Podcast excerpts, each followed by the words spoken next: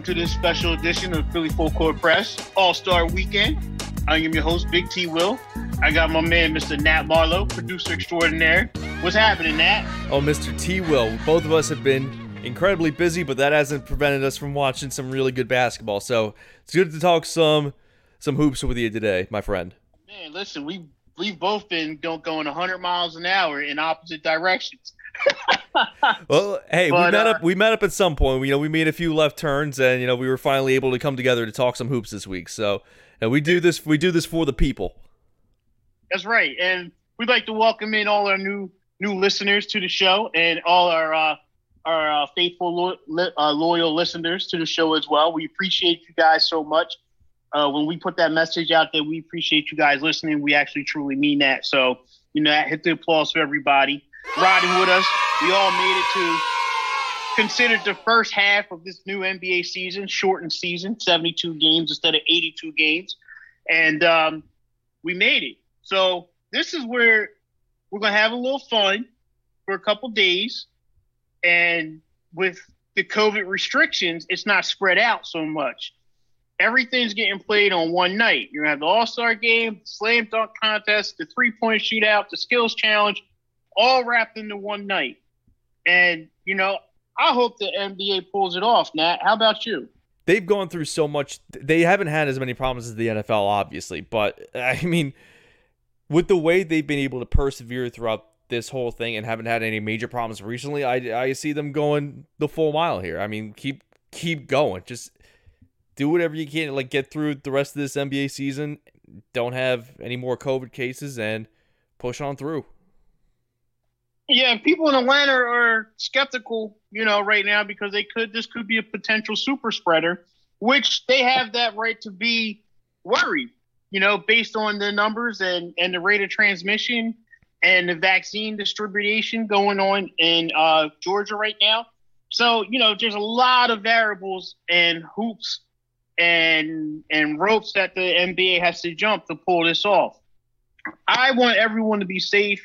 I want players to go back to their teams healthy and safe because, you know, we have to rev up for the second half of the season.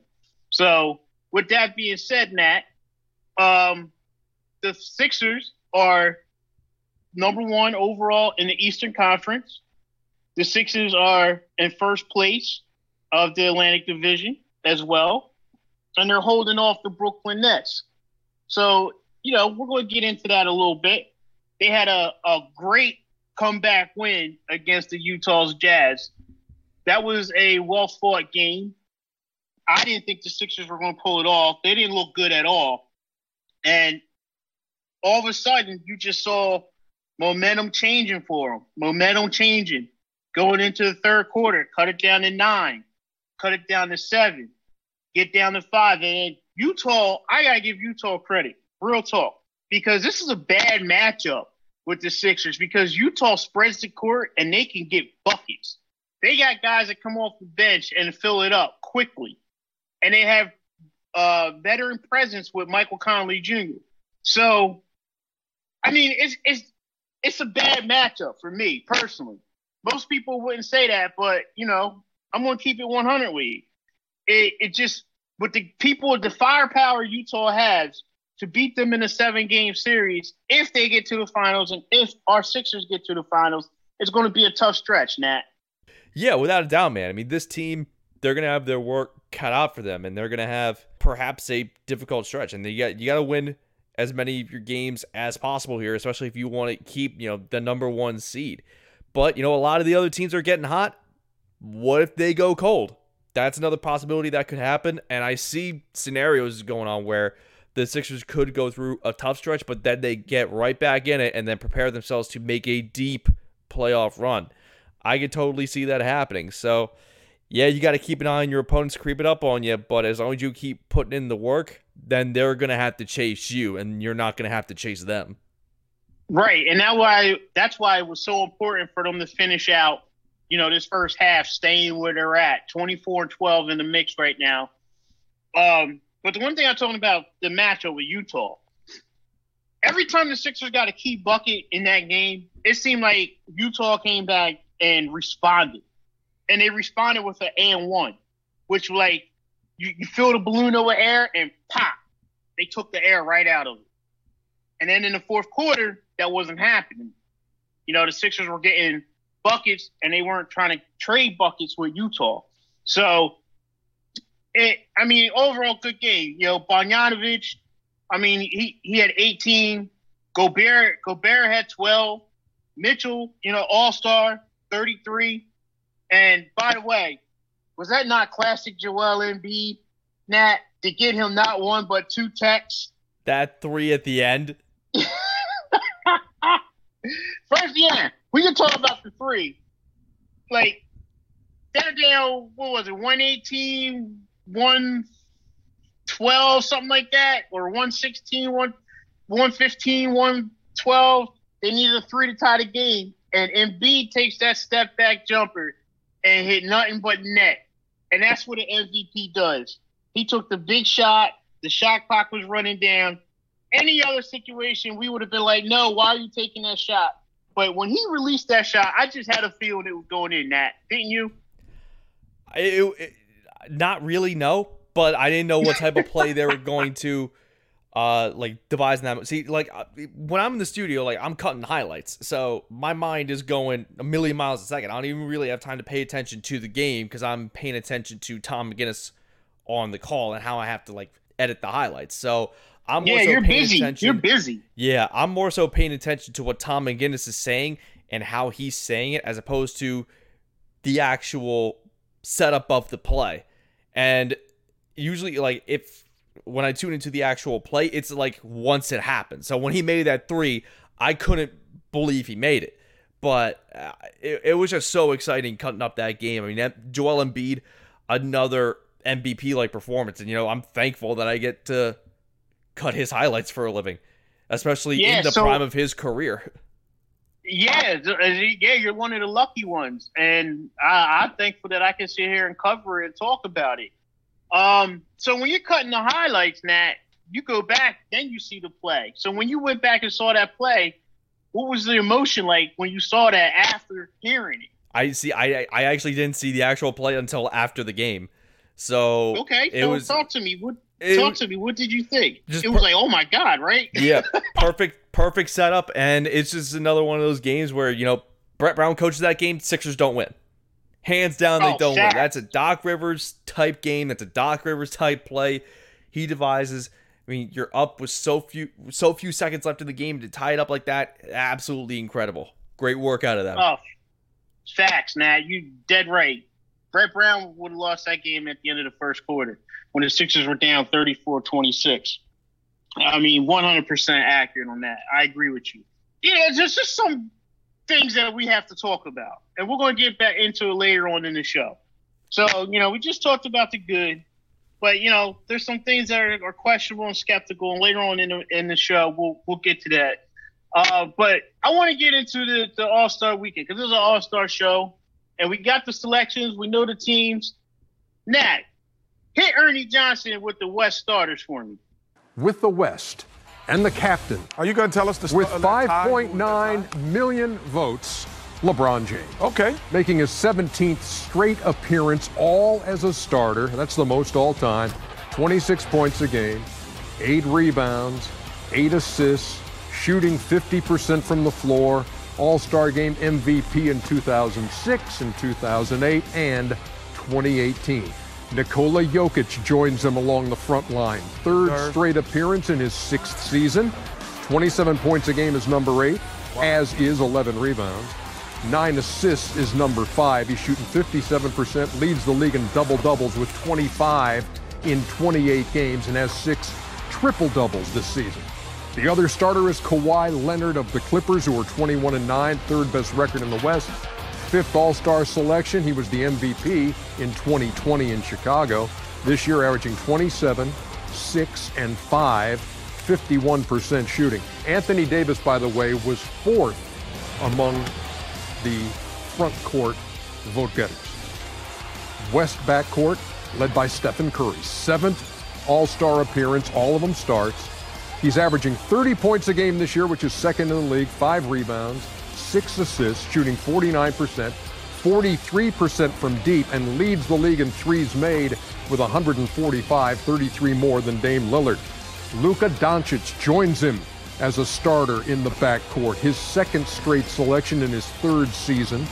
29 points a game is number five, nine rebounds is number 18, nine assists is number three, seven triple doubles leads the NBA, and that is where the tie occurred. He and Damian Lillard tied in the rankings, but by fan vote, the nod went to Luka Doncic. There you go. So there's the West starters. And we know with the West starters, we now know the team that Team LeBron took. So on Team LeBron, we have Giannis Antetokounmpo, you have Steph Curry, Luka Doncic, Nikola Jokic, Jaylen Brown, Paul George, Rudy Gobert, Damian Lillard, Chris Paul, uh, Sabonis, and Ben Simmons. So we're gonna talk about that team right there, okay? But before we get to that team, the West had some snubs. They had some serious snubs. Okay? And we just talked about them, and I just talked about being a veteran presence on the team, Michael Conley Jr. Michael Conley Jr. is putting up all star numbers. I compare Michael Conley Jr. right now, his game for Utah, as Tobias Harris, who got snubbed in the East as well. So there's a definitely a case for Conley Jr. to be on that team. But I'll tell you what, looking over what Ernie Johnson just named as the NBA West starters, and now we know who the reserves are. It's pretty hard for me to take someone off that team. That it's pretty hard. It really so, is, and it was like, yeah, there were people who got snubbed, but I, I, to take a look at a guy like Devin Booker. I would love to have Devin Booker on the NBA West because you said it yourself. He's one of your favorite players to watch, but yep. who do you remove? And wouldn't they be snubbed as a result? Yeah, and thankfully, you know, once again, Devin Booker makes the team because AD's out hurt. So Anthony Davis out, AD makes the team. And I personally think Booker should have made the team regardless. Regardless, he should have made the team. Hey, I was actually pushing when Phoenix was first talking about getting rid of Devin Booker. I think it was like his second year in the league. He came to Philly and dropped 54 on us and and, and a comeback win for Phoenix. And they had nobody. Everyone on that team right now is probably not on that team now. And we had we had I think it was like second year Ben, uh, second year Ben, third year Joel, something like that, and Booker gave us the business, and I was like, man, if he ever shook loose to put someone like Booker next to Embiid and Simmons, whoo, come on, that, come on, that's crazy. But another snub we're going to talk about is, is believe it or not, DeMar DeRozan. DeMar DeRozan, you know, he's playing in in San Antonio. People forget Spurs are still, you know, they're still for real. They're in the, the hunt. They're not number one overall like they were for 20 years, but they're still in the hunt. They're in the mix. De, uh, DeRozan's 31, and he's averaging just under 20 points and seven assists and five rebounds per game. You know, he, he's probably shooting the ball at his most efficient uh, percentage right now in his career and he's shooting like a 90% clip from the free throw line. So, I mean, he's put San Antonio on his back as the leader and has them in playoff hunt contender. And he's another guy that got snubbed. So there's going to be snubs. But when you look at this roster overall, it's hard. It's hard to take someone off. So those two guys that I, I named, Booker and DeRozan, just named two. The only person that I can think of looking at people coming out of the west off the west side before the teams are broken up and drafted. There's only one person that I, I really could could take off the west, Nat. and and it, and even that is tough for me to even and say. And it, it would have had to be, well, actually maybe two. Rudy Gobert, even though he's a defensive presence, his his offensive numbers are pretty weak. Rudy Gobert and see, it's a struggle. It's a struggle. I you can't take Zion off because that's what the NBA is pushing. Uh, you're not taking Kawhi Leonard and Paul George off. You're not taking Damian Lillard off. What he's doing, he's potential MVP candidate as well. You're not taking the Joker off.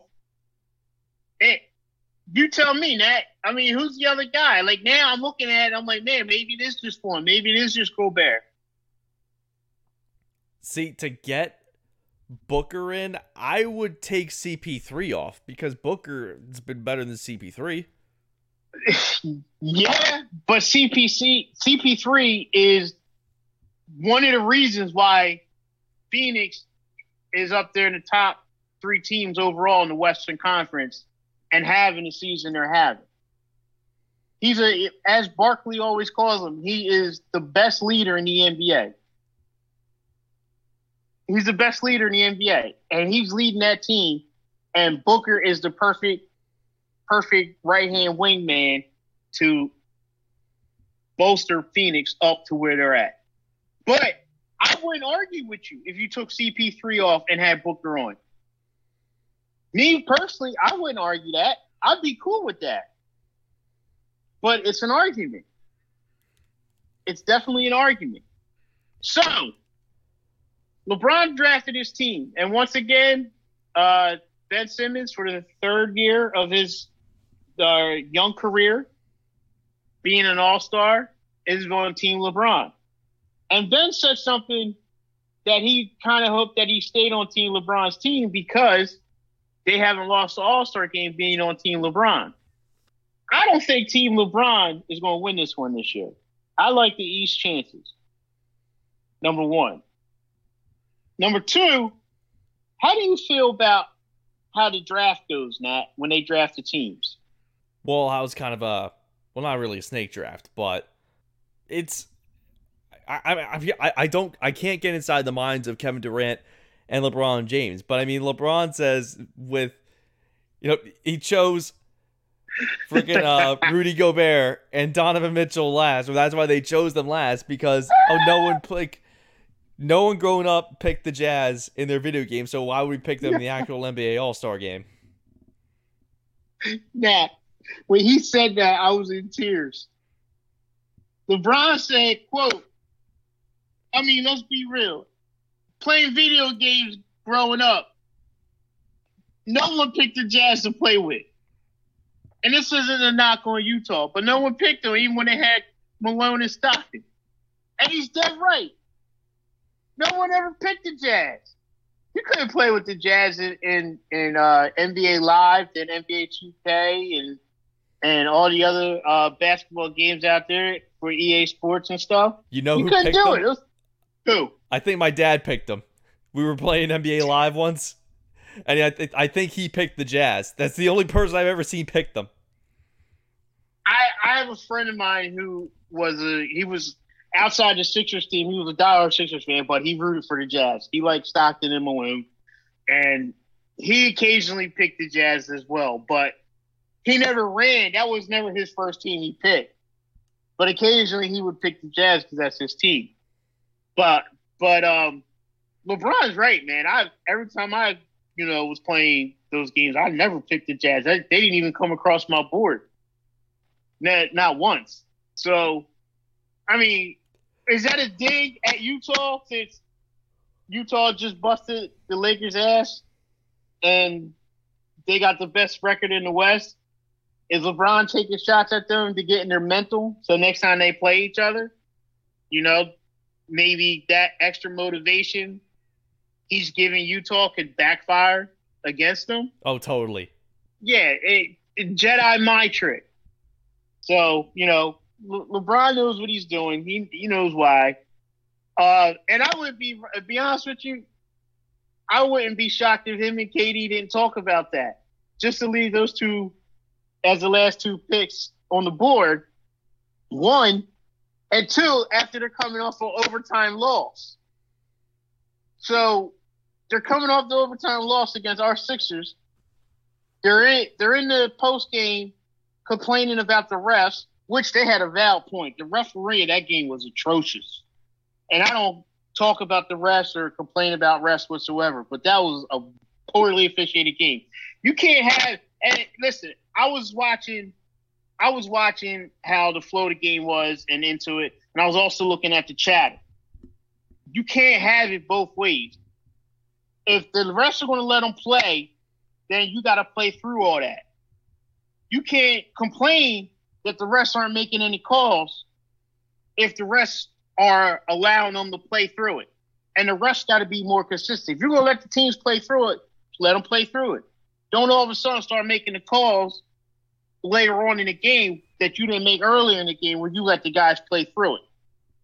Me personally, I'd rather them just just play through it. Play through it, keep ball and keep hooping. Cuz that's what they did when it, back in the day, you know, and I'm not saying back back in the day, but just in the Jordan Kobe AI era. They let them play. So if you're going to let them bang, let them bang but you can't complain about the refs and how how the game was officiated if that's how they called it throughout the game. You see what I'm saying? That I totally see what you're saying. I mean, like when it gets to the point where uh, Donovan Mitchell and Rudy Gobert are fined, what weren't they fined like five thousand dollars?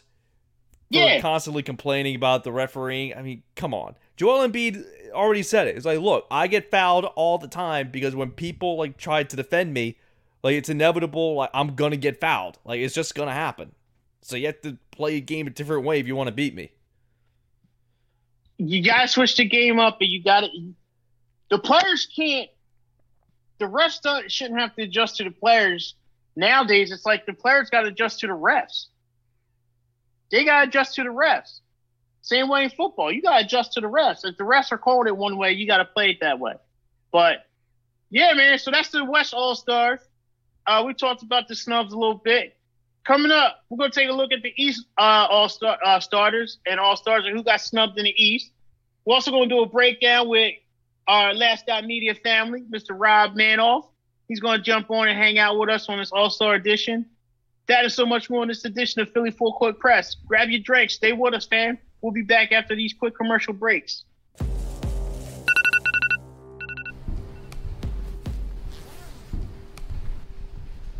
If you want to make something that truly reflects the city of Philadelphia, it better be great.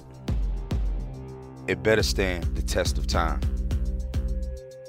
You better expect to work if you want the results. That's just how the city was built. And that's just how we're made. You see, here, greatness requires a push and a pull, a challenge, a goal, a chase, a pursuit. But when you get there, by day or night, you'll turn the curve into as great a city as you'll find anywhere. Where the stars light up the night, reflecting icons. Rock the baby to sleep and slam dunk. Reflecting greatness. Iverson has Jordan. Yeah! Reflecting the spirit of competition that has fueled us from the start. Built for the city, built for the night battle.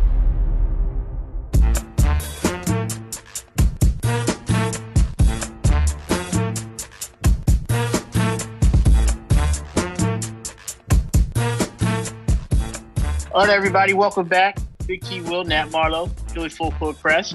And like I said uh, on the other side, I said that we had a special guest from our family, Last Out Media, my man Rob Manoff.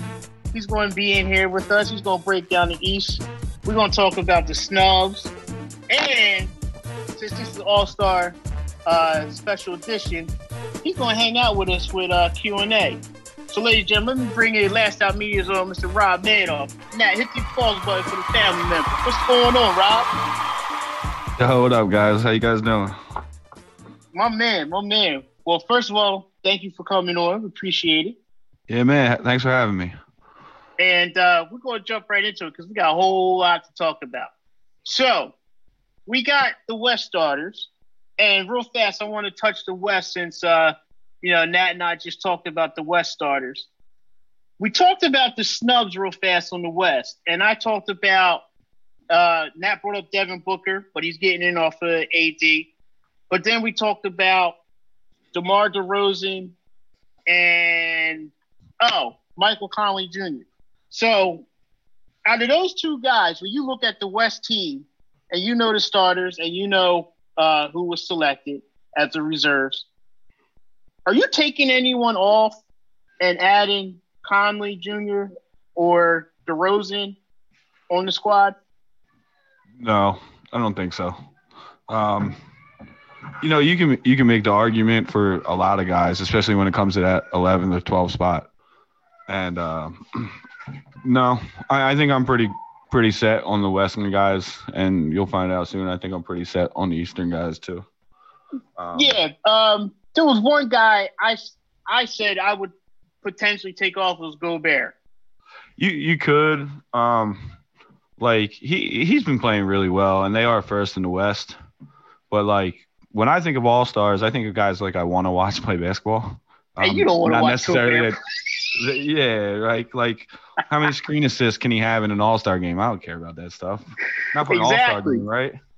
Exactly, exactly. So, I want to see power. You, I want to see firepower. Yeah, I mean, I guess he can catch some lobs, so that'll be cool. I don't listen. Nat brought up a good one. If you had to check, uh, if you had to pick between Chris Paul and Devin Booker, who are you selecting? Devin Booker. Right, right. Yeah. so that would be the only switch I would be okay with. But he got but, in. Yeah, he got in off of AD being hurt. Uh, he should have been selected. But I brought this up to Nat, Rob, and I want to know your opinion on this one because uh, you're the basketball mind. What Chris Paul, as Charles Barkley says, is the best leader of the NBA, and I agree with him. The numbers he's putting up now catapulting Phoenix to where they're at in the top three teams, top four teams in the Western Conference right now. Do you think that's worthy enough for him to be selected? Or you think his counterpartner, Booker, should have been selected because he's putting up the scoring numbers? I would have selected Booker. Um, but the NBA has kind of tailored to like some of the old guys before. So they might be thinking this is uh like the coaches and stuff might be thinking this is Chris's last last go around. So they gave it to Chris. Um but like like we said before, if, if we're putting numbers aside and we're just thinking all star games, like I want to see guys like Booker out there. I want to see guys like um you know, LeBron's the the non Gobert's, the the more flashy guys. So if it's close between the two, I would have went Booker. If I, I, I, agree, I agree. Um, I didn't look at it like that as his last go around because honestly, I thought Houston was his last go around. but it seems like Chris Paul got nine lives. Like he's still he's still hooping, and he's still hooping at at uh you know the pace that he's hooping right now. So it, you know if he still could do it at a high quality rate, then you know continue to play. And if the fans are enjoying it, he's going to continue to get selected in. But you know, so let's jump over to the East. Hey, Nat, play the East starters for me. Shall we? Okay. The captain is Kevin Durant. Nearly 5.6 million votes, 11th All Stars selection. What a comeback. Averaging 29 points a game, 7 rebounds, 5 assists, shooting 52% and 43% from deep. Two time MVP of the All Star game, four time scoring champ, and two time horse champion, Kevin Durant. Meantime, Giannis Antetokounmpo joins him along the front line. Fifth straight All-Star selection. 28 points a game is number seven.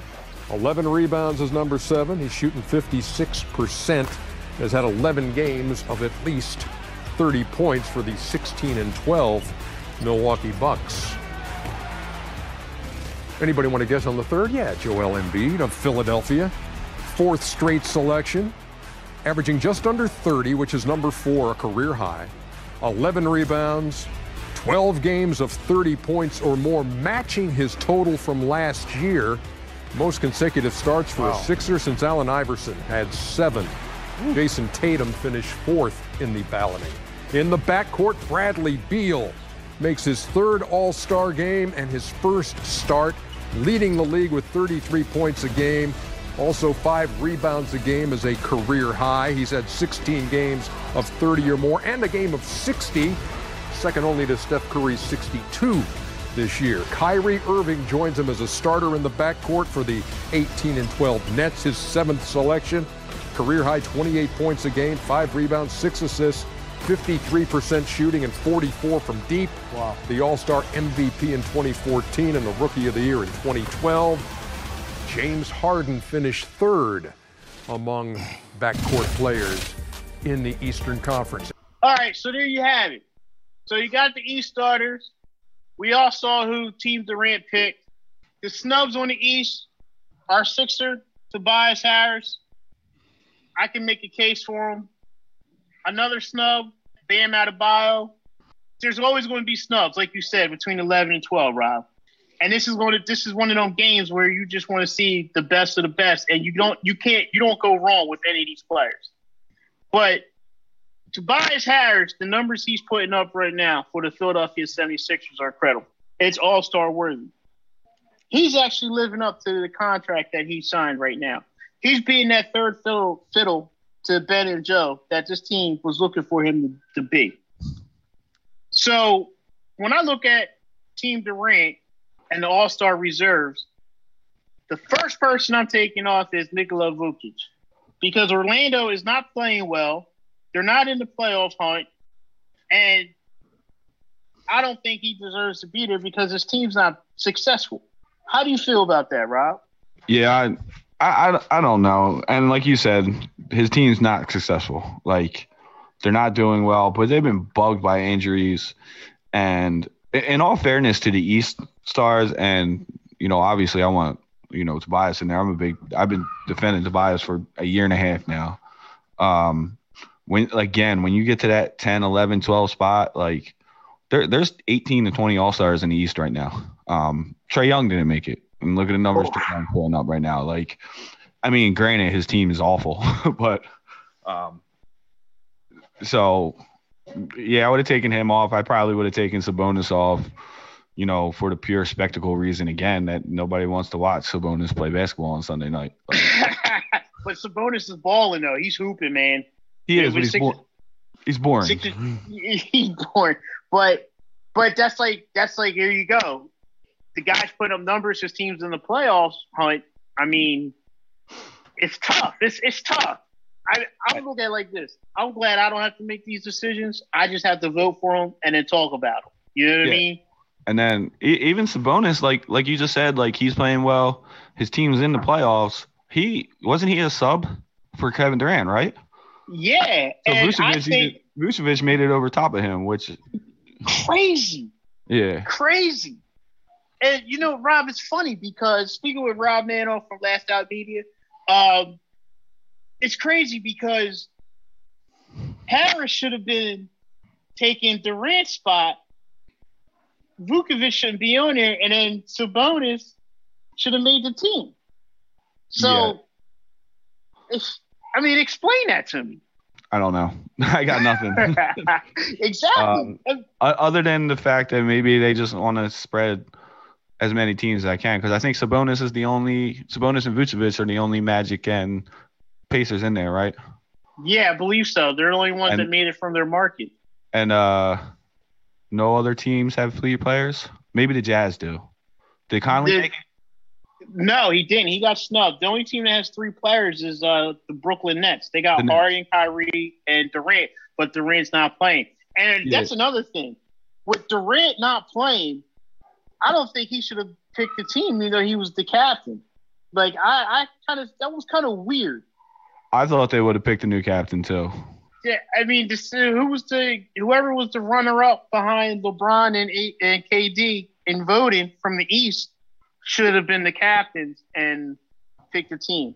But nevertheless, Team Durant Durant picked a good squad, and I'm happy that Embiid's not on LeBron's team. To be honest with you. Yeah, I want to see them two go at it. Yeah, definitely. Because Embiid cooked him last year in the All Star game. So I think I want to see that again. I wonder. So like the All Star games usually laid back. Even last year until the end, it was kind of laid back. But like, I wonder how much Embiid uh, wants to um, go after LeBron after LeBron pushed him.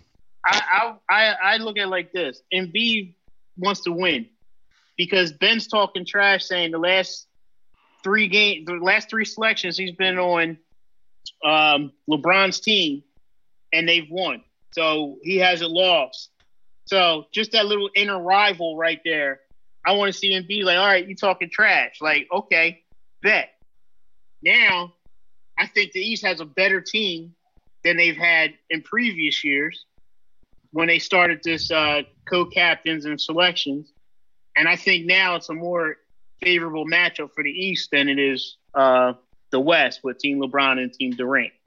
So, but I mean, seriously, we can make a case for Harris, and but it, it's hard, man. It's hard to take off someone like Julius Randle, who has the Knicks one game above 500.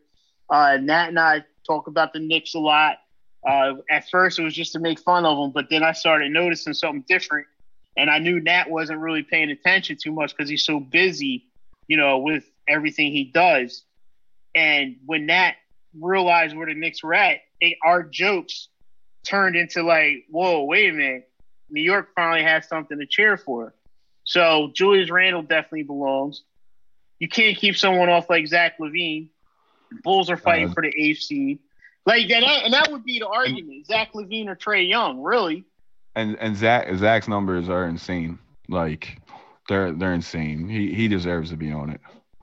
Yeah, so he definitely deserves it. Trae Young deserves it, but Atlanta went from number one in their division to number three in their division, falling like almost three three and a half games out of first in their division and falling out of the playoff. They were in the playoff hunt two weeks ago, and then they fired Lloyd Pierce. Yeah, That's one of our guys. Yeah, I, you know, only thing holding back uh, Trae is team success, and um, I don't know, maybe because the media. I think the media votes for the reserves too, or is it just coaches? But I mean, there was the, there was the whole thing with uh, John Collins, and John Collins said he, he didn't like playing with Trae because Trae doesn't pass the ball and stuff. So like, those kind of narratives around him probably hurt him, to tell you the truth. You probably so, but John Collins isn't on Trey Trae Young's level yet, and he has to understand right now he's Robin the Batman. So you got to play that Robin hmm. fiddle and play well. I don't even and think. Once you, I don't even think he's Robin. I think he's on his way out the door. well, yeah, that too, because of them comments. You can't come after him like that. That's Trae Young, man. Yeah. Like, if it wasn't for Trae Young, Atlanta would wouldn't be as successful as they are. I mean, nevertheless, they got a good replacement and um, uh, Nate McMillan, and I think Atlanta will get back in the hunt with the uh, sixth, seventh, eighth seed. Definitely fighting for that spot. Well, um, they'll def- they'll definitely be in the hunt for the uh, the playing game. That's for sure. The, anything the, can happen with that. The nine and ten, or the yeah, the nine and ten seeds they're playing in, or something. Yeah, the nine and ten seed play in, and then you got the the uh the once that happens, they play in, and then the one through one through eight plays. One, yeah. So, um, I mean, it's it's weird. Adam Silver trying something different again. And you know what? I think this playing game and the way the league is set up this season, with it 72 games instead of 82 games. I feel like that that's potentially why the league we're not seeing so many trades, buyouts, and moves right now because teams that normally would be sellers aren't sure on what the second half of their season is going to look like. You know what I mean? Yep. There, there's a lot of talk about that right now, saying that the deadline might be slow. And another thing too, not to get off track, but the deadline, a lot of contenders don't have a lot of things to trade. So when the sellers are selling, there's just not like they say that might not be that much of a market, but we'll see. They said that last year too. Yeah, the market's slim. The market's yeah. real slim. So I mean, if you want, if real quick, if um, uh, we could talk about what our Sixers needs are because we're going to jump into that on the next side. But you know, names that were floated out there the JJ Redicks, the Blake Griffins, the Well, Blake Blake Vic- got bought Vic- out today. Right Victor Yeah. Oladipo, Ersan Ilyasova, uh, uh, Nat, uh, uh, Belly from Sacramento. You know, Yeah, these aren't yeah. names. Yeah, these these names aren't. You know, marquee marquee names. guys, They're not. no. Yeah, they're not marquee guys. They're not jumping at you. They're not the names that the fans are going to get excited and jump and jump through hoops to say, "Let's go, we're going to the championship." But Yeah.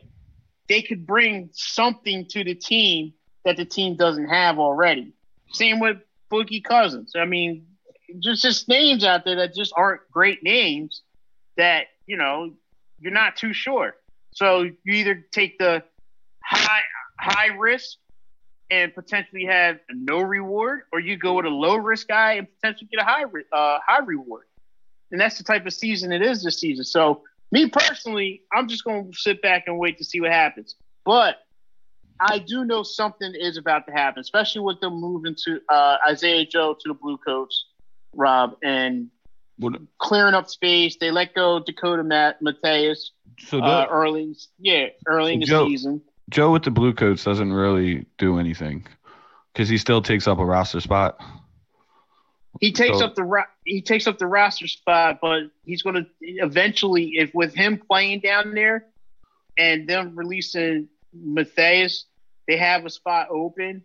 No, they don't. No, they they signed Rayjon Tucker to the other two way spot. That's right. That's Isaiah right. You're right. Isaiah Joe's actually signed to a real NBA deal. He I think they got him on like the three year Shake Milton special. He's just down there just to get some run in because he wasn't playing up here. Same same with uh, I was going to lead into it with uh, Paul, right? Paul Reed, yeah. So Paul Reed's a two way guy. So he he in normal years he would have the ability to come up and down, and he would only be allowed to play in 45 days with the NBA club. But they this year they just lift, listed lifted all those uh uh, what's it called? Restrictions. Yeah. So once the G League's done, he'll be back on the team as a two way guy still. I forgot about that sign. I thought they had that one open spot left. Nah, they, so the guy from It- he used to play for Houston. The they got, Yeah. he's wing. He's pretty. He's decent. I mean, he's got some athletic. He's got length. for sure. yeah, he's got he's got some length to him. Um, so that being said, since now that uh they don't have that spot, now I definitely see something happening because Yeah, talk, pretty much- talks talks are saying that they're you know PJ Tucker and a second could potentially be happening with the Sixers. Yeah, I'm I'm not really like a big PJ Tucker guy. Um, if that's the only move at the deadline, I'll, I'll be highly upset. Um, you know, he he can probably come in and fill that like five that small ball five thing, but I, I don't get the the love affair with Sixers fans and PJ Tucker to tell you the truth. Um, Well, it, it's the it's the blue collar work, man. PJ PJ Tucker, Yeah. he he works hard. He crashes the boards. He rebounds, set picks. That Yeah, I he gives you he gives you that that work that we haven't had since Sarge. Yeah, and I get that, but to me, like if I'm going for a second unit guy, unless PJ's a buyout or like a uh, like a second rounder kind of thing, because he's an upgrade over Scott. Um, I, I need I need scoring off that second unit. Tell you the truth, Yeah, yeah. I, listen, So, man, like, I'm with you. bringing bringing PJ Tucker in, who's going to hit a corner three every once in a while, that's cool, but th- he's not solving your bench problems. And that's where we go back to square one when we say there's not a lot out there at the moment Well, there's that's one. to excite you. Who? Well, hold that, hold that, because we'll use that on the other side. All right. We'll use that on the other side. Hey man, listen, we got Rob Manoff from our family, Last Out Media, hanging out with T. Will and Nat Barlow. So we broke down the, the East. Uh, we talked about the West a little bit. So coming up, we're going to talk about the new restrictions down at the Wells Fargo Center. Rob, get your opinion on that. Would the fans now be let in? Uh, we'll break down in the second half of the schedule real fast, and Rob's going to hang out with Q and A on this All Star edition of Philly Full Court Press. Stay with us, family. Grab your drinks. We'll be back after these quick commercial breaks. Hey, Vito's. Hey, yo. One, two, stay. Hold up. Hey, Pop. Cheesesteak. Cheesesteak. Coming on. Coming on. What? Yeah, yeah, yeah, yeah. We got burgers. Hey, what's a burger? What does he want? A burger? We got the cheesesteak. Yeah, get the cheesesteak. Yeah, yeah, yeah. They're both good. Forget about it. Drop the phone. What, what, what do you want? Cheesesteak or you want a burger? Hey, what's he want? Burger. Hey, Pop, he wants a cheesesteak and a burger on one bun. What does he want? We do that? We don't do that. We don't, we don't do that. We know that we're asking Americans to do a lot right now. So we're asking everyone to be selfless for others so that we can protect those who are most susceptible to this virus. A question I often get asked is why should young people care about the spread of coronavirus? Well, we know that people with underlying medical conditions over the age of 60 are at highest risk, but they've got to get it from somebody. Social distancing is really physical separation of people. It's what we refer to when we ask people to stay at least six feet apart. Not going to bars, not going to restaurants, not going to theaters where there are a lot of people. It all just means physical separation so that you have a space between you and others who might actually be infected or infect you. We all have a role to play in preventing person to person spread of this disease, which can be deadly for vulnerable groups. For more information on how you can social distance, please go to coronavirus.gov.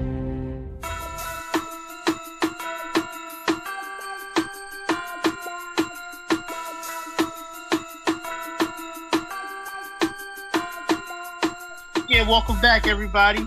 Phillies Full Court Press, Big T Will, Nat Marlowe, Rob Manoff.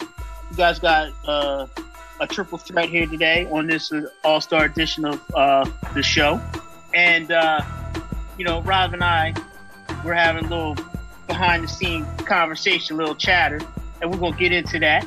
But, Rob, with the restrictions being lifted down at Wells Fargo Center with the COVID restrictions, and now fans will now be allowed in the arena, I think March 11th will be the first game. Um, media wise, are you guys still going to be zooming or are you going to be down there now also? Um, so I think I'll be zooming. Um, because so they already have media guys in the building. Um, which is kind of weird because they're in the building, but even the availabilities, they still sit at their tables and go on Zoom. Um, but for us, I, I don't think they're gonna add extra media down there this year.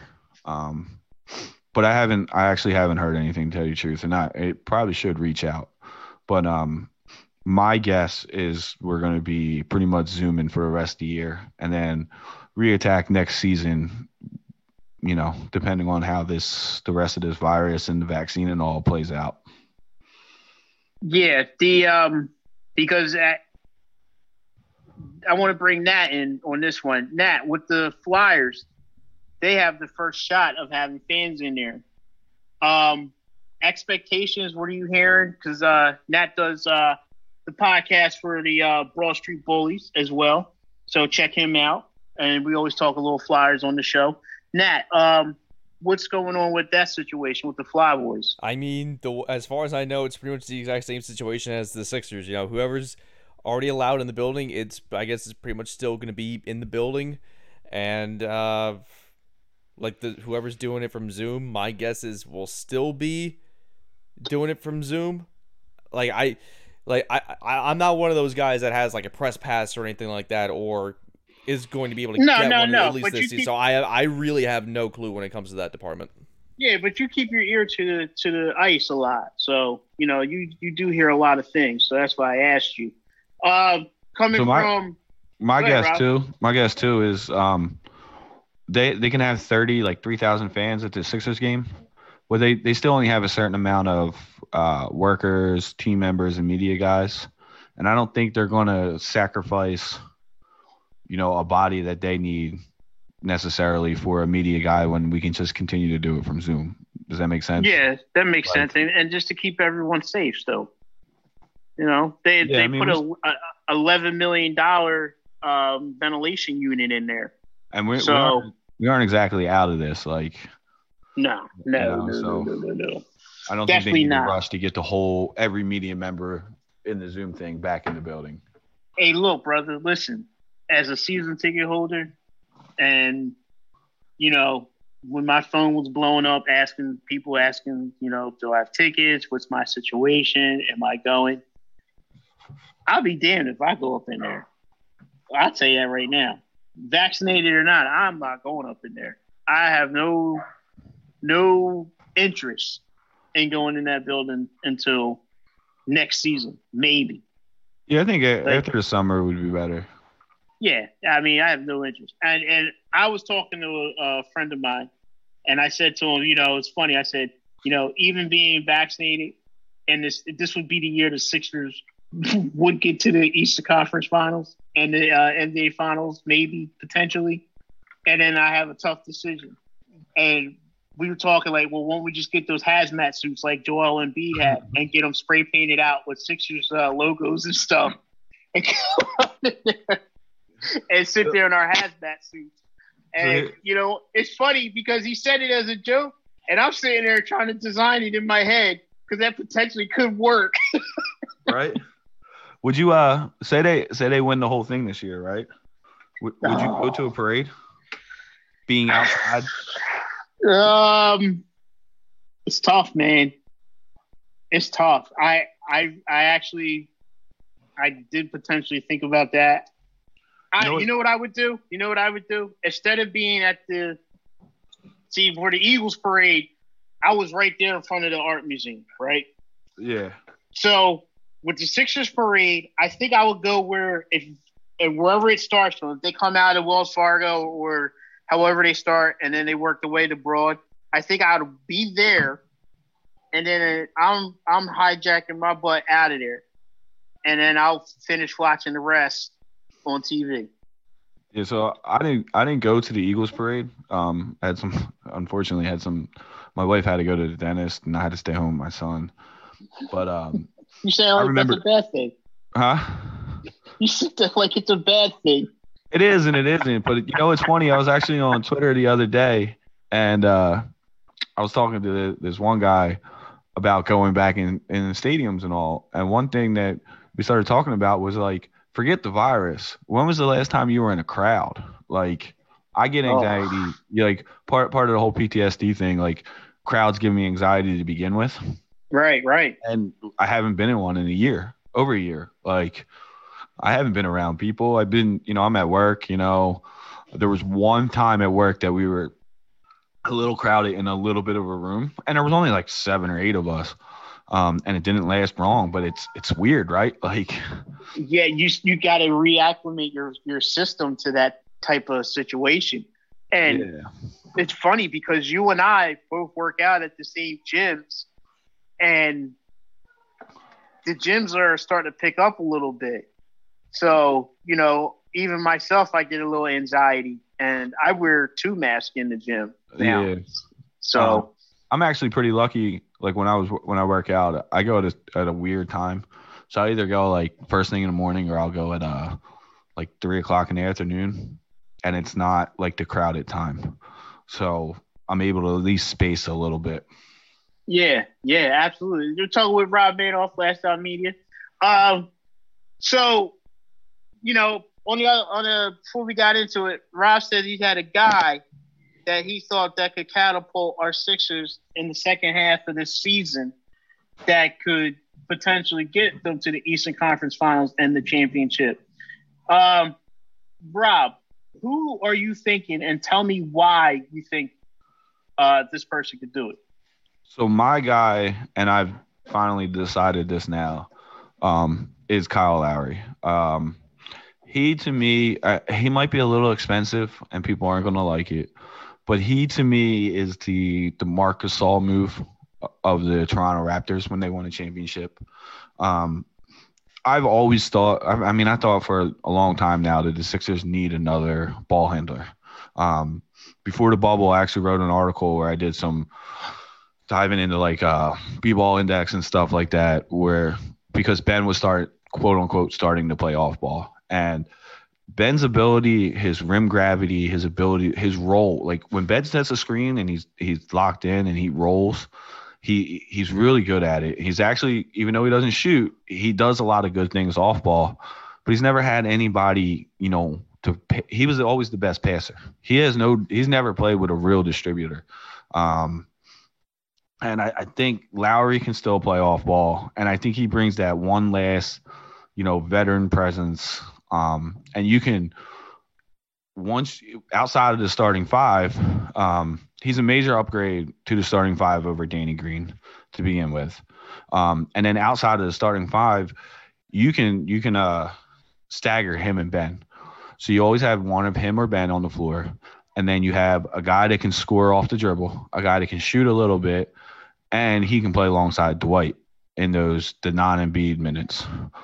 Um, and I I just I've convinced myself that that's the move. Uh, Morey, everybody knows Morey loves him. Um, he's rumored already. I think Keith Pompey wrote. The sources believe that you know the Sixers and the the Raptors have had talks. Um, I just listened today actually to a podcast with Windhorst, Tim Bontemps, and Tim McMahon of ESPN, and they think that of all the teams involved, the Sixers actually probably have the best chance for multiple reasons. Um, and it's just whether or not that Toronto wants to trade them or not. So some people say that they shouldn't trade them because they're starting to trend up. Other people, you know, will say like they should trade him. I personally don't think like the one rumor out there is uh Drummond to Toronto, mm-hmm. Lowry to Philly, and then somehow works its way through Cleveland and picks and stuff. Um, I don't think it, they're that much worse if they can get a player, a center or a big back that's going to help them contribute. And e- even like the guys on the pod today, they said like they don't think with Lowry they're a championship team or without Lowry they're a championship team. And Toronto needs to figure out if Kyle's coming back or not next season. Well, the Raptors are, are high on their young guards and rightfully so. They are. Um, they they just paid for VanVleet. Uh, Norman Powell starting to play better, and I mean it's not going to help them this year. But they they drafted a kid Malachi Flynn, who I thought yes, I really liked. Yes, yes, Flynn Flynn is going to be a monster if he gets the playing time under, and especially with Nick Nurse. I think Nick Nurse is a, a damn good coach, so he's in the yeah. right system for himself. So Kyle Lowry just sold his house. Reports are coming out. He just sold his house in. Toronto as well. He did. Um, it actually, it went up for sale right when uh, the Raptors found out that they weren't going back to to Toronto this year. Correct. So, so that that leads me to believe he's not going back. That because he has nowhere else to he doesn't have a place to lay his head, and I just don't see Morey mortgaging what the rumors are for Lowry. So, in order for this to work, Toronto is going to have to bend a little bit. Yeah. Because I'll, I'll tell you what, as the Sixers have never had a guard since the Ben Simmons era has started. They've never had a, a, a on the ball guard, off the ball guard, uh, anyone to run next to Ben, right? So Not a, a guy like Lowry, yeah, a guy like Lowry is a is like a the perfect fit for that. The problem is, you know, we all know his age.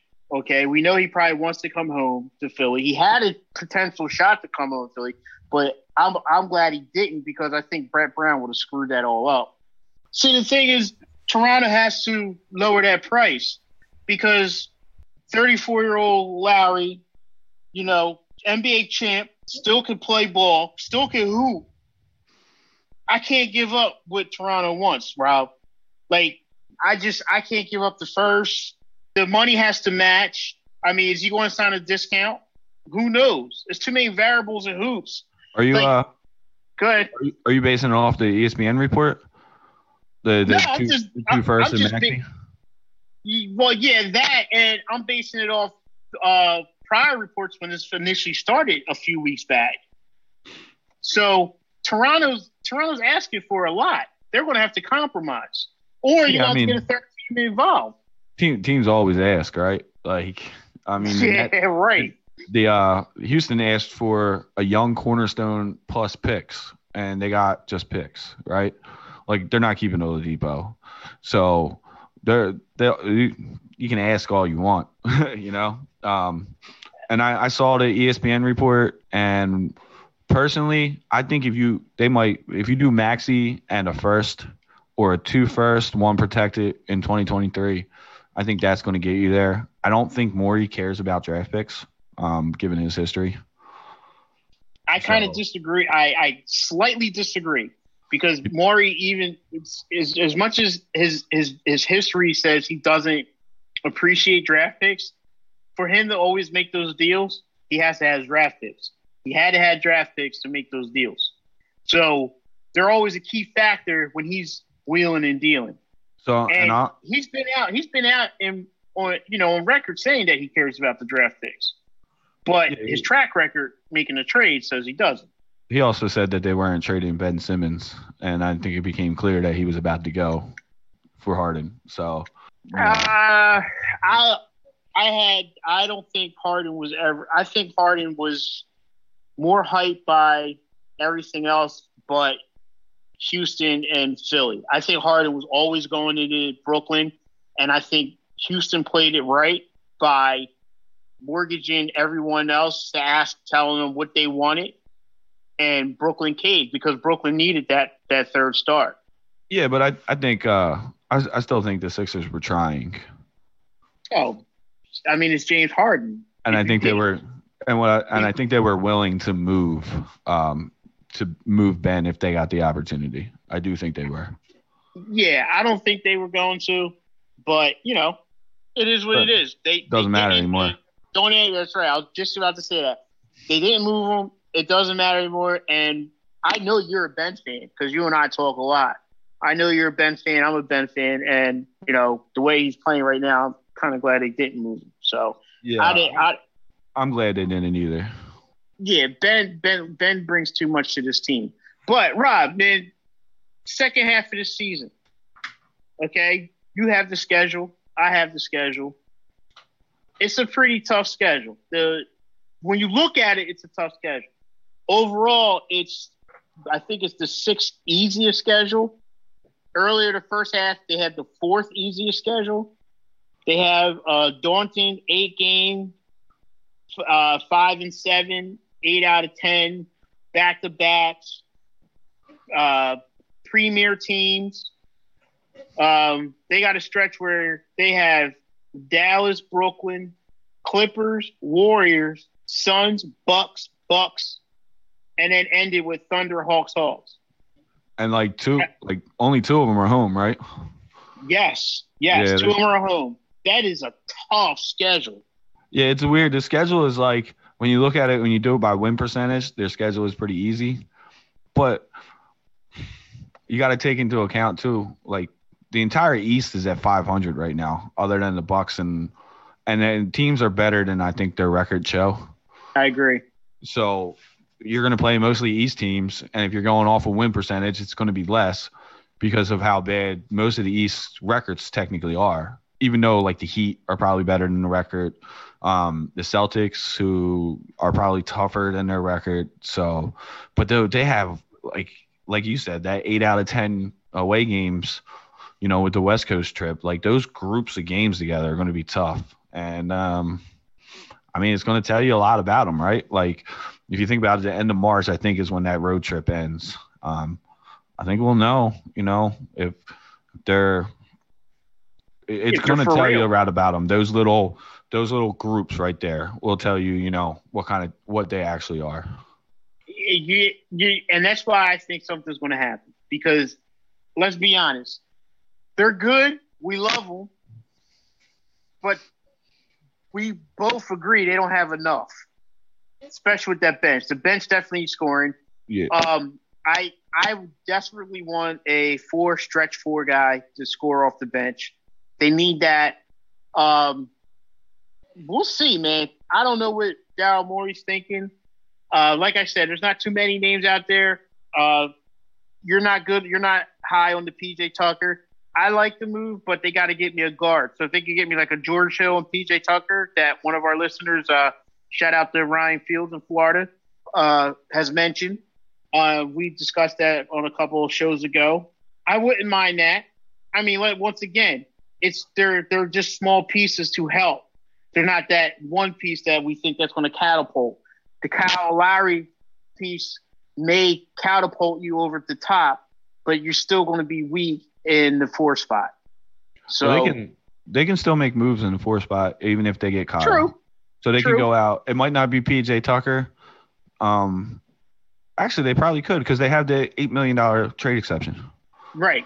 So they can Actually, get it's nine million now. Is it nine? So they nine can- and they have so they actually have another trade exception too from the Markelle Fultz trade. That's like two million, I think. But um, they uh they can get a PJ Tucker or a um Bijalika. I don't I don't even know if that's how you say his name to tell you the truth. But and I um, actually think I got the pronunciation wrong the last episode. I think it's uh, Belizia. Belizia, that's right.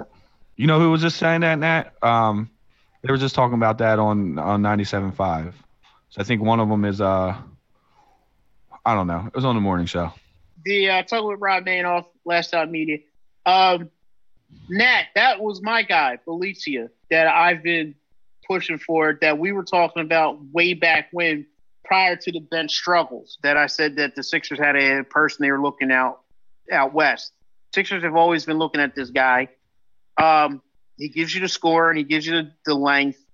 Um, we saw she, we saw she, but uh, it's going to be interesting. I'm looking forward to it. Rob, I got two quick questions for you, and then we're going to jump into uh, our favorite segment Q and A. Question one: Do the Sixers hang on to the number one spot in the Eastern Conference? No, Okay. Question two: Do the Sixers get past the second round in the East playoffs? yes, Hmm, interesting. Interesting. All right. Definitely gonna bring you back on with that. But uh we're going we're gonna bring you back on and we'll discuss that. Uh but Rob, man, you know the segment, you listen to the show. This is uh Q and A where Nat has the questions and sometimes I have the answers. If not, we just keep it real with you and tell you what we think. But Rob's gonna jump in on some of these answers as well because he saw some of the questions. So Nat, hit me with that first one. What we got? All right, let's keep it nice and light for this first question. Where I guess once you hear it, you might not think it's nice and light, but this is a fun low question. I think it comes from Mar, and he asks, "Worst Sixers player you've ever watched?" Rob, take this one first. I watched every game during the process. So pick pick someone. Go ahead. Facts. There's a Um, whole there's a whole list of them, man. the gypsies, as Brett Brown called them, the gypsies. You know, Uh, who, yeah. you know who used Go to ahead. make me angry though, and I don't know if he's the worst player ever, but KJ McDaniels used to frustrate me so much. I hated watching him play. See, my guy that frustrated me like that was Covington, but I But don't he, think he. he he's not. He can't. There's no way he could be the worst Sixer ever. No, no, But no. yeah, I was just about to say that. I agree. Covington made me want to pull my hair out, and I'm Yeah. bald. Like Covington gave me anxiety. whenever Like, he just- dribbled, Oh my god! I just, I was so happy when he left. Like, just good riddance. But no, he wasn't the worst Sixer I ever saw play. they put they put him in the skills challenge. I, yeah, I hope no ref is standing behind the uh, the, tu- the little the little uh, tube they throw the ball in because he might break your nose. You know why Um, they did that though, right? For what reason? He's uh he's the only NBA player in the league that's uh graduated from a HBCU, Ah, okay. so Everyone be they're- representing and then down he's there. representing the HBCUs because he went to I think Tennessee State, yeah, I believe so. whatever it I is, so. and then Whatever it they're is. doing a whole thing where they're donating to the, the HBCU colleges and stuff. Yes, good pull. Good pull on that. So, but regardless, no, you know, yes, he frustrated me, but no, he wasn't the worst. Honestly, the worst Sixer that I saw play is a tie between Charles Shackleford and Shawn Bradley. That's a tie for me. Them two were just flat out bums, straight Yeah. bums. I think So- I think I think Bradley was better than what people think, but he wasn't first overall pick better. Like, Nah, not when he was here. He got better when he when he started becoming a journeyman, but not Yeah. here. Not here. So Nat, Nat, what else you got? Can we throw in Raul Neto in there? Yes, is that yours, Nat? That's mine. I gotta go with Neto. In terms Alright. of like, in terms of like covering the team and like kind of watching them for a living, is Neto provided nothing, like literally nothing. It was like we went through the process, and the end result was Raul Neto. Oh man, I'm telling we- you, man. There's a lot. There's a lot of guys. Nat, were you a, were you a anti TJ guy too? No, not an anti TJ guy, because TJ at least brought you something. I mean, TJ definitely wasn't spectacular, but for being a guy who was undrafted, I mean, I couldn't complain too much. Yeah. No, I love I just- TJ. Net, Neto was like the uh, South American TJ to me, but TJ, I always thought TJ was better. Yeah, TJ's way Yeah, better. Way, way, Way better. better. Way better. But uh, that, we'll save that for another discussion. Hey, Nat, what's the second question? All right, from Joe, Doc says he thinks the team can be a top defensive team, but they're 11th in points against, with already two of the top defensive players in the league. What else can be done? A lot can be done to be better defense, uh, defensive team. For one, they got to have Matisse stop making tick tack fouls on three point shooters. That's driving me up the wall right now. So they have to be more disciplined. I mean, I agree with Doc because this team earlier in the season was a good defensive uh, defensive team, and they were in uh, they were in the tops of the league. So something happened as you know after this COVID hit our team, and we're seeing the struggles, and we're paying for it right now. But Matisse has to concentrate and focus on not fouling these guys the last minute, uh, 20 seconds, the last 50 second uh, shot clock running down. I mean, God forbid if he sends another person to the free throw line shooting three, and the Sixers are trying to make a, a push to extend the lead in the first quarter. I'm surprised I still have a TV on the wall. I mean, it's it's ridiculous. So yeah, they gotta dig deep, man. They really gotta dig deep. You know what you're getting out of Ben. You know what you're getting out of Joe. Uh, the second unit has to dig deep and stop fouling. Hey Rob, you want to touch it? Yeah, I, I actually think. Um, I mean, they're so they're they're fifth in defensive rating and 11th in points against, which is you know it was what it was. But uh, if if Matisse can make can actually be good offensively, you can you can play him more, and I, I think that would really help. So if you if you get Matisse to you know stop doing stupid fouls, if he just can hit a couple shots, because his shot is trending upward. Yes. Kind of. Um, yes. you know, in reality, you don't have to rely on Danny Green so much. Um, so you can rely on Matisse a little better, and Matisse is at his age right now is a better, you know, all-ball defender. Um, and then this goes back to Kyle Lowry, man. Kyle Lowry will give you that ability to guard the smaller guards that this team just can't do. Like Facts. Facts. and and that's not a shot at Ben. That's not a shot at Matisse. Um, but when you're a certain size, no matter how good of the defender are, you know when you're you're you're out there trying to guard a six one, six two shifty kind of guard, he, he can't do that at six ten. and that's something that you look for out of out of a Shake Milton, or you know, I'm not looking for that out of a Tyrese Maxey. He's still a rookie. He's still the 21st overall pick. Okay, Event, eventually, Maxey could potentially be that guy. Potentially. Yeah. Shake, you, you look for that in the guy like Shake, and you don't get it. So I'm not picking on Matisse. It's just the little things, you know, the little things that stick out. Like let let's be let's keep it 100. Shake's defense has been trash. Korkmaz's defense has been trash. Uh, Matisse has been up and down. Mike Scott has been injured. Dwight Howard is Nerlens Noel. He can't keep his hands off anybody. I mean, if they just tighten up a little bit and clean up the mess, they could be a better defensive team. But that's a good question. Nat, what else you got? From oh. Slick Talk, do the Sixers still need to make a move for a point guard? And if so, who? Go ahead, Rob. Drop your guy. Yes, Kyle Lowry. There it is. We're gonna move on. We already we've already touched that and exhausted. What else you got, Nat? All right, then, from Jason, who will be the toughest matchup for Joel Embiid in the postseason? Um, postseason. So if we're talking in the East, nobody. The Raptors. I'm keeping. Yeah, Raptors. But if we're talking specific player, nobody. If we talk a specific team, Raptors. Maybe Miami if they face them. Maybe. Uh, there, there's not a single player in the league that can guard him the way he's playing. No, no, that's why I said nobody. I mean, but that's a good pull by you. Nick Nurse does know how to guard Joel, but it, all Joel has to do is make the basketball play, And pass you know out what? of the double team, and let the Sixers knock it down. if you if you watch the the last two Toronto games too, um, the first one that they lost, he was making the right plays. They were just they were just missing shots.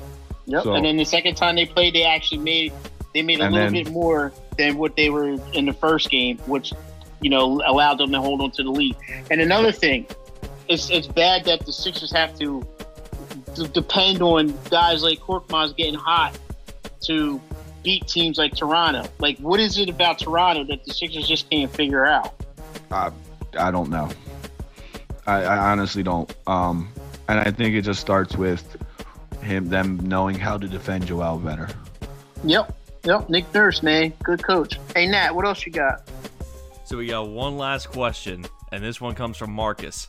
Is it time for a Tobias Harris apology tour from a nice amount of the fan base? Yes. It was Good time question. three months ago. Yes, it was time three months ago, and yes, it is time now.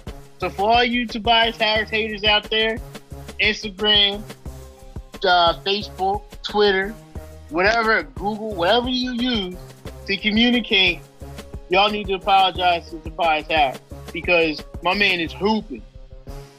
He's hooping. So yes, I agree. Nat, yes, no.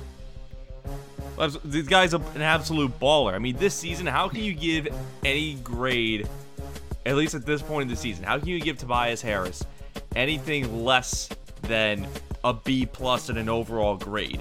I mean, what else does the guy need to do to win you over at this point? Touch it, Rob. Nothing for me. Um, for me, I mean, I, I didn't think Tobias was as bad as people thought he was last year, and I thought he was being used wrong.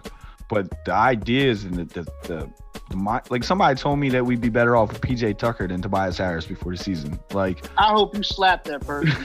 well, it was Twitter, but um, like, yes, the even if Tobias Harris wasn't playing the way he was playing right now, if he was just good and not really good, there's people that would have owed him an apology because the the thoughts around Tobias Harris before this season were absolutely insane. Like, people people thought that he was terrible. Somebody said that there's like, oh no, that was Ben. Never mind. But yes, people Yeah. owe Tobias an apology. and, and, and, and I'm going to counter that. They also gain apologies too. Real Yes. talk. Real talk. I'm the Ben slander. I don't even answer it anymore. There's there's no need to. No need to. But uh, hey, listen.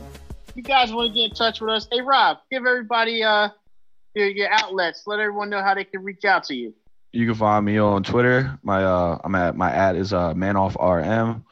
That's pretty much all I use. But if you want to go to my Facebook, Rob Manoff. If you want to go to my Instagram, it's manoff52. And then you can always check out the website lastoutmedia.com. Um, scroll Last over. Go- Media Network. Nah, they com. it's it's either one. Oh, it's either one now. Yeah, we we started out with Last Out Media Network, and then we were Right. able to get Last Out Media. So you could go to either one right now, and it'll bring you to the same homepage. Okay, then- good, good. then slide over to our words. And if you go to Sixers, you can read everything that I put out. And if you're there, read everything else because our writers are actually really good and I enjoy their stuff. Yeah, they, we we do good work, man. We got a nice team. Hey, uh, hey Nat at Full Court seventy six. That's the handle. You guys have any questions, any comments, anything you want to be brought to the table? Reach out to us at Big T Will thirty four at Nat underscore Marlowe. Hey, listen, man, this was fun. All Star Edition. Everybody enjoy the game. Real quick, Team Durant, Team LeBron. Nat, who you got? Ah, yeah, I gotta Team Durant because of Embiid. Okay, Rob. Team LeBron, just because I want to be different. Yeah, you, you would be different. I'm going Team Durant. I want to see the East finally win it, and I want Embiid to shut Ben up, give him his first loss as being on LeBron's team. So, but uh, hey man, fun times. Enjoy the break. Enjoy the game. Uh, Rob, we do something called final thoughts. You want to give out your final thoughts since you was the guest of the show today? Uh, not that much. Go Sixers. And I'll tell you this it, it's time to start coming to grips with this team being a contender. Um, I know people, you know, be scared to put yourself out there, but you know, let let it happen, all right? Because this team is good, and we have a guy in the driver's seat that's going to put us over the top. Hey, amen to that. Nat, final thoughts. Final thought, man, I'm happy that I'm starting to see the light at the end of the tunnel. I get my first vaccination tomorrow morning. So oh, hit that applause button, man. Congratulations. Thank you. I can't wait. Man. Yes, thank you, thank you. I can't wait to get this first one done. I certainly can't wait for the second one and uh, be able to see my parents again once they get vaccinated. So, yeah, let's let's do this, everybody. Let's stay strong, stay safe, and uh, keep your health in check. Do whatever you can to progress it instead of regress it.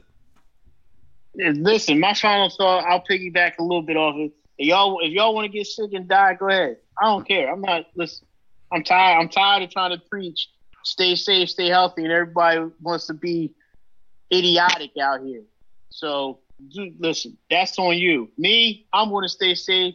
I'm going to mask up, vaccinated. Don't be like Texas. Be smart, people.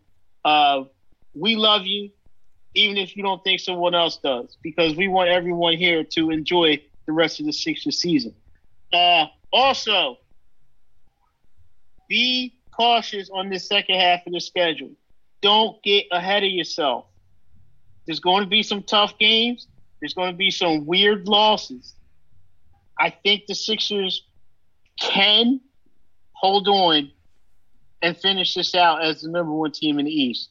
It's going to be tough though, but no no knee jerk reactions. Let it play out. Let's see what Daryl Morey brings in. Let's see how what Doc Rivers does to unleash a little more Embiid and Simmons. I think the panel here agrees Embiid is the MVP of the league. For Embiid to win this award, he's going to have to finish strong and he's going to have to play more games. And I think the Sixers are going to have to win the East. That's the only way he's going to win the MVP. And I think Ben's got a shot at Defensive Player of the Year. So we're to leave it on that note. Rob, good stuff, brother. Uh, you're always welcome to come back definitely probably bring you back on before playoffs and uh, chat it up with you. Uh, this is Philly Full Court Press. I'm your host, Big T Will. That's Nat Marlowe, the producer extraordinaire. Peace.